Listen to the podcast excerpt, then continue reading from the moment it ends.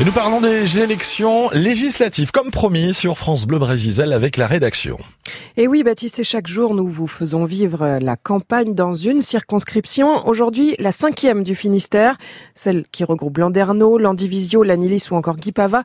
Un territoire où le pouvoir d'achat est une des préoccupations majeures, Nicolas Olivier. Oui, déjà parce qu'ici, 87% des habitants utilisent leur voiture pour aller au travail. C'est bien plus que la moyenne nationale, 70%. Forcément, le carburant plombe le budget. Dans une station-service du Relais Quéruon, Karine et Audrey ont le moral en berne. C'est déprimant et ça va pas s'améliorer surtout. Ça va être de pire en pire, je pense. Là, ça fait un petit peu mal.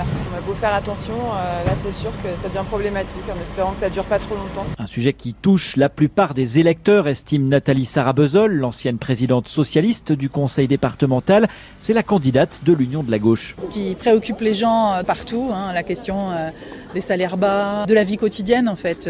comment on met du carburant dans sa voiture, comment on mange, comment on donne de l'espoir et de l'avenir à ses enfants. Ça, c'est la préoccupation. Le programme national de la NUPES prévoit hausse du SMIC, des pensions et des allocations ou encore la création d'un revenu d'autonomie jeunesse. Pour le candidat Les Républicains Félix Briand, dont c'est la première élection à 26 ans, la priorité, c'est la baisse des taxes. Sur l'essence, là, il faut les baisser. C'est pas normal que l'État fasse son beurre sur la hausse du cours du pétrole. Il veut aussi revaloriser les petites retraites. Il y a des niveaux de retraite qui sont complètement indécents aujourd'hui. Il faut pouvoir apporter une réponse de revalorisation au moins sur le niveau de l'inflation pour pouvoir simplement permettre à des gens qui ont travaillé toute leur vie de vivre décemment.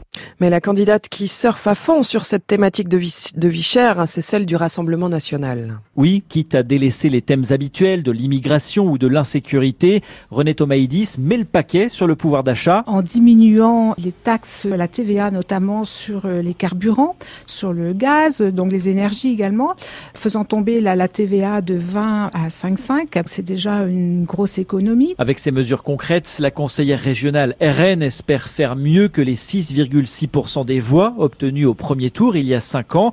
Du côté de l'UDB, représenté ici par Angélique Dosseco, on estime que la relocalisation de la production est l'une des clés pour combattre l'inflation. La guerre en Ukraine nous fait monter tous les prix là, de l'huile. On voit bien qu'il y a plein de matières euh, qui sont dans nos commerces, euh, qui viennent d'ailleurs, alors qu'on a de quoi faire ici. Il faut vraiment ramener tout ce qu'on peut euh, vers les régions. Quant à la députée sortante, Graziella Melchior, elle rappelle que le premier projet de loi du nouveau gouvernement concernera justement le pouvoir d'achat. On va continuer le bouclier par rapport au prix de l'énergie.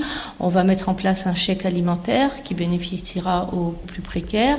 Il va y avoir aussi les retraites qui vont augmenter grâce à l'indexation sur l'inflation. Et justement, c'est un autre sujet important dans cette campagne. Quelle réforme pour les retraites?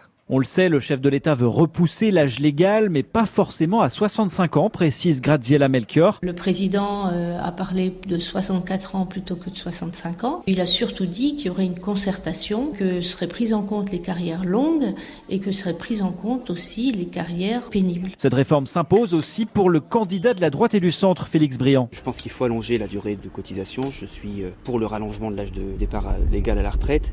65, moi ça me semble un âge logique, mais ça dépend aussi de beaucoup de paramètres, notamment la pénibilité de la carrière. C'est non pour Nathalie Sarabezol de la NUPES. Qu'une retraite à 65 ans, ce n'est pas entendable. Les gens qui travaillent dans des métiers pénibles ont euh, facilement 10 ans d'espérance de vie en moins. Il faut en tenir compte. L'important, ce sont les annuités. 40 annuités, ça suffit à équilibrer le système de retraite. Non aussi pour Angélique Dosseco de l'UDB. On est pour plus de justice sur les retraites. On n'est pas du tout pour la retraite à 65 ans, évidemment. On travaille toute notre vie. Et là aussi, il y a une inégalité entre les femmes et les hommes d'ailleurs. L'autre jour, j'ai discuté avec des agriculteurs, un couple. Le monsieur avait 900 euros de retraite et sa femme 750, alors qu'elle avait travaillé comme lui toute sa vie. C'est vraiment ça le gros combat. Comme la gauche, le RN défend une retraite à 60 ans. Quand vous êtes un maçon, un agriculteur, ce sont des travaux pénibles. Donc c'est pour ça que nous, on veut garantir pour ces gens-là, même les pêcheurs, une retraite à 60 ans et à 62 ans maximum pour ceux qui n'auraient pas euh, commencé à travailler plus jeunes. Ce dossier des retraites, c'est un enjeu national, mais qui pèsera sans aucun doute dans cette élection. Et les autres candidats dans cette cinquième circonscription du Finistère, Christian Cajan pour Lutte ouvrière, Brigitte Leny pour le Parti breton, Thierry Lolierou, Reconquête et Stéphanie Muriot pour le Parti animaliste. Et demain, direction le Pays Bigoudin avec notre focus sur la septième circonscription du Finistère.